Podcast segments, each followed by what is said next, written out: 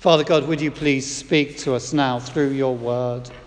Speak through my weak and foolish words. And would you help us to hear your voice? In Jesus' name. Amen. Would you please be seated?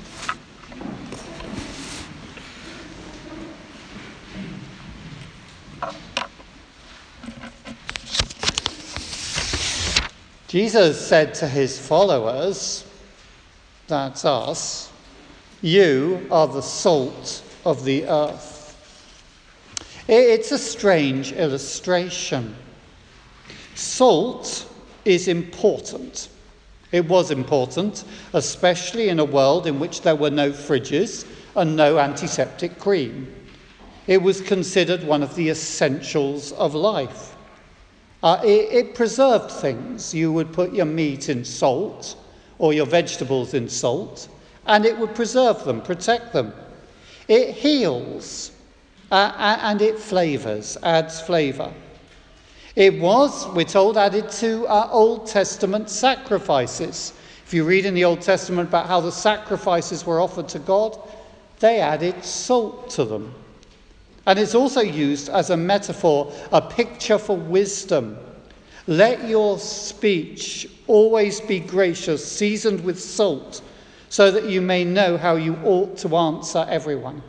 I have an apology to make. I really, really, really did want today to hand out all those, everybody, everybody, a little sachet of salt to remind you.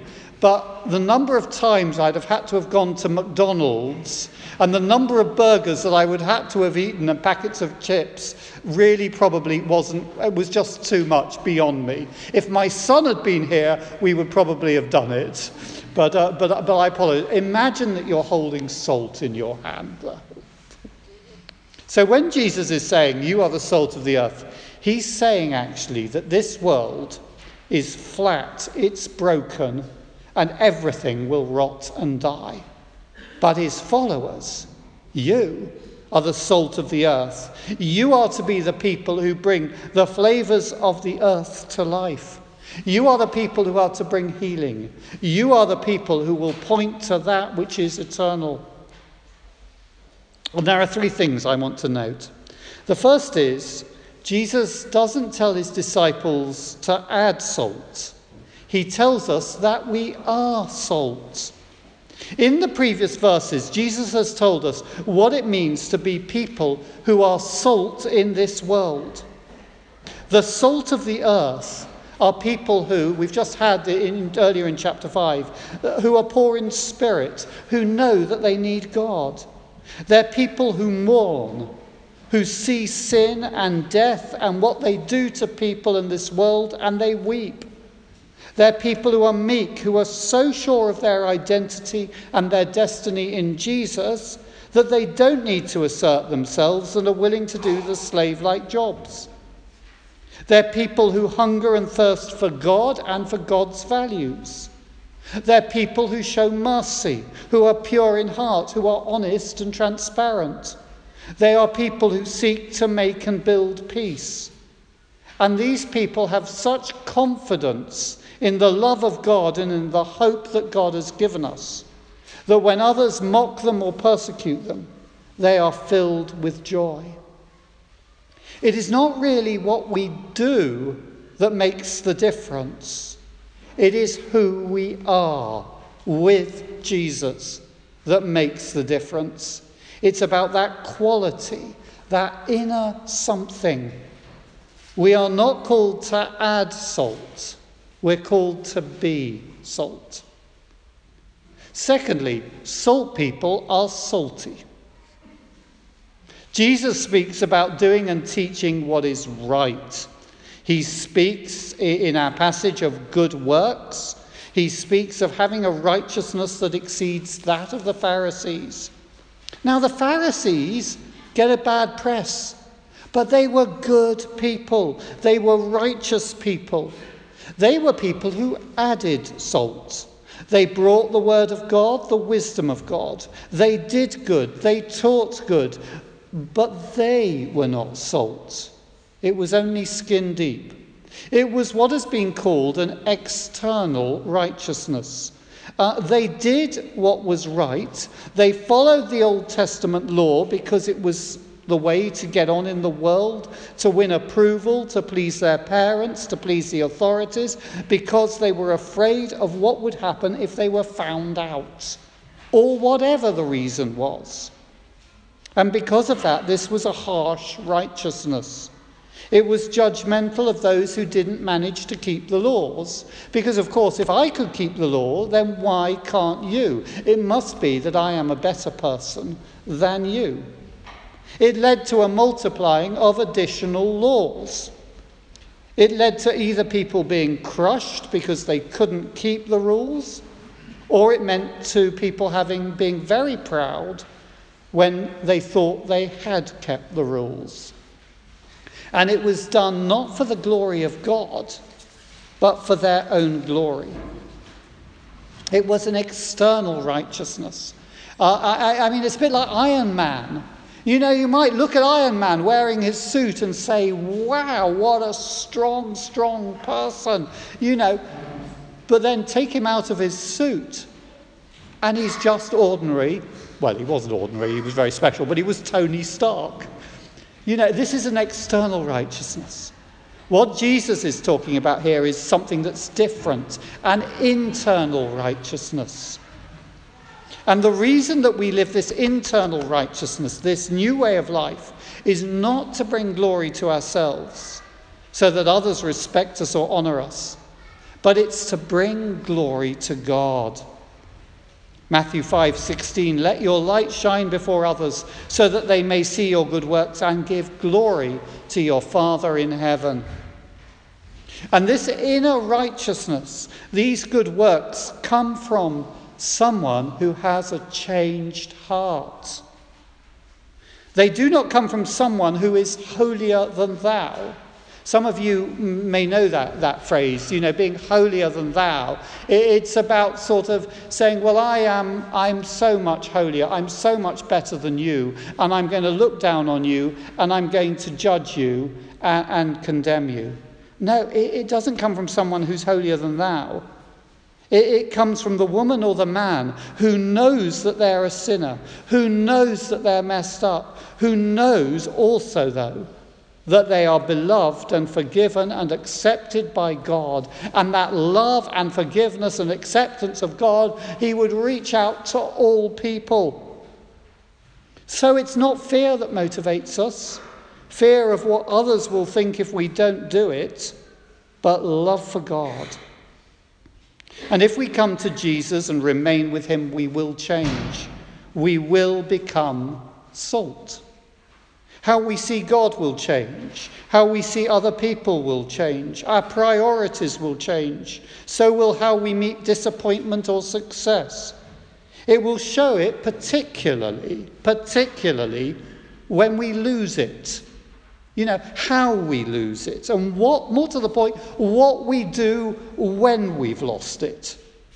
It'll show in the way we talk to customers or pupils or colleagues or people in the shops or the people who work for us. It will show in a growing respect for every life, in how we treat our bodies and other people's bodies, in how we're prepared to say sorry and speak the truth, even if it's not to our own advantage. It shows in what we want to talk about, how we spend our money or use our gifts and use our time. Now, don't get me wrong. I'm not saying that people who follow Jesus, who have come to Jesus, that, you're, that you'll be perfect. I'm not saying that your motives or our motives will not be really mixed up, but we will change. Just as salt cannot help but be salty, and just as light cannot help but shine, so a person who has received the love and mercy and forgiveness of God as a gift, who is filled with the Holy Spirit, who is close to Jesus, cannot but begin to do good works. Thirdly, you don't need to make you don't need much salt to make a difference. I know that there are people who think, yes, I have come to Jesus, I try to trust him and follow him, but I am a pathetic Christian. I am so small, I am so insignificant. Well, it doesn't matter. You are salt, and only a tiny bit of salt can make a huge difference. I know that when I went to stay with a friend.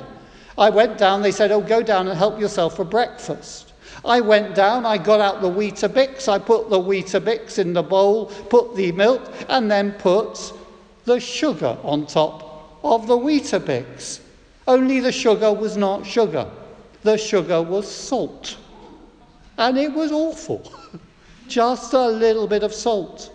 If you want to know how much salt difference can make, just put a little bit of salt, a very tiny little bit of salt, on an open wound you'll know it makes a difference. We're not talking about spectacular stuff here. Uh, John Ortberg, um, a Christian writer, wrote The main place to do the work of God is as you go along. It doesn't have to be in high profile, important positions. It will happen in the routine, unspectacular corners of your life as you go along. Several years ago, I bought a second hand Bible. Sadly, it's now fallen to pieces. Um, but in the front, somebody had written a motto which said, Do whatever good you can to whoever you can, whenever you can, in the name of Jesus. The person who knows the love of Jesus will, along with all the muck that is in us, will want with all their heart to do that. So, one last question. How do we not lose our saltiness? There's a terrible warning here for people who lose their saltiness. And before you tell me that salt is sodium chloride and sodium chloride cannot lose its flavour, Jesus is not giving a chemistry lesson. He's quoting a well known proverb of the time. And you know that if you mix your salt, you know if you get your salt and you sweep the floor and you get all the sort of muck off your floor and you put it in with your salt and you've got there, it's not really going to be much use for anything. All you can do is throw it out uh, uh, onto the road. It's only good for gritting the road. So, how do we not lose our saltiness? Well, this is where I think the second part of our passage comes in. Hold on to the law and the prophets. Hold on to the teaching of the Bible. In verse 18, Jesus says of the Old Testament, and I know lots of people have problems with the Old Testament. It's probably one of the most common issues that people will come and ask me about. But Jesus says, not one letter, not one stroke of a letter will pass from the law until all is accomplished. He says in verse 19, Whoever breaks one of the least of these commandments and teaches others to do the same will be called least in the kingdom of heaven. Some say that when Jesus says all is accomplished, he's speaking of his death and resurrection. I suspect he's speaking of his return in glory, of the establishment of his kingdom, when we will be transfigured and made perfect. But until then, we must not let go of the Old Testament. Yes, of course, there are bits of the Old Testament that are hard to read. There are bits that we do not understand. There are bits where God seems to do what is awful. Uh, and of course, and this is so important, we need to read the Old Testament and the Old Testament laws in the light of the New Testament and of how Jesus understood them. So, for instance, the Old Testament food laws, Jesus explicitly says that they do not apply, that actually the spirit of them, what God was going on about them and why there were the food laws, uh, that, that, that it was slightly different from you know the literal food laws and we need to live by that that sort of separation that holiness that integrity uh, and let, we need to let god be god he is, as C.S. Lewis wrote, no tame God. God is far bigger than our ideas and concepts of what is right. And maybe and not maybe, you will read the Old Testament. I read the Old Testament, and I just come out and say, How on earth can God say that or do that? Well, actually, first of all, I thank God for Jesus. I look at Jesus. And secondly, I put that in brackets and I say, God, I really don't understand. But I don't dismiss it, I don't throw it out. Because I have to say, that actually just reminds me that God is so much bigger than all my ideas, all my concepts, all my morality. God is so much bigger. And one day, one day I will understand. And we thank God that even though He is beyond our understanding, yet because of Jesus we can approach Him with confidence. We can call this God our Father in heaven. We will not be burnt up or consumed. God loves us. So read and study and meditate on the scriptures, the Old Testament, but particularly the New Testament. The Old Testament, you know, that first two thirds of the Bible. The New Testament, that last third that speaks of Jesus and his followers. Learn passages by heart. It's a great, great practice and discipline to learn the verse of the day I often say this for people who are, who are learning Russian or Russian, if you're Russian and you're learning English, uh, get it, use the, the YouVersion Bible, uh, get Bible app and get the verse for the day in the language you're learning and learn that verse so that you both learn your language and learn the Bible at the same time. It's win-win all around. Learn passages by heart. Talk with each other about what you do not understand. Read commentaries. If you don't understand, ask Nicolette, ask Josh, ask Dan. Don't ask me. Join a Bible study group. We lose our saltiness when we don't, when we let go of the scriptures, when we stand in judgment over them and we don't allow them to stand in judgment over us. Let the Word of God shape us. And so we hold on to our saltiness and we remain salt. And secondly, hold on to the one who the Bible points us to. Hold on to Jesus. He fulfills the law and the prophets, the Old Testament, they speak of him. Go to him, call on him, trust him, receive his mercy, receive his forgiveness, receive his love, receive his power, receive the Holy Spirit, receive his hope.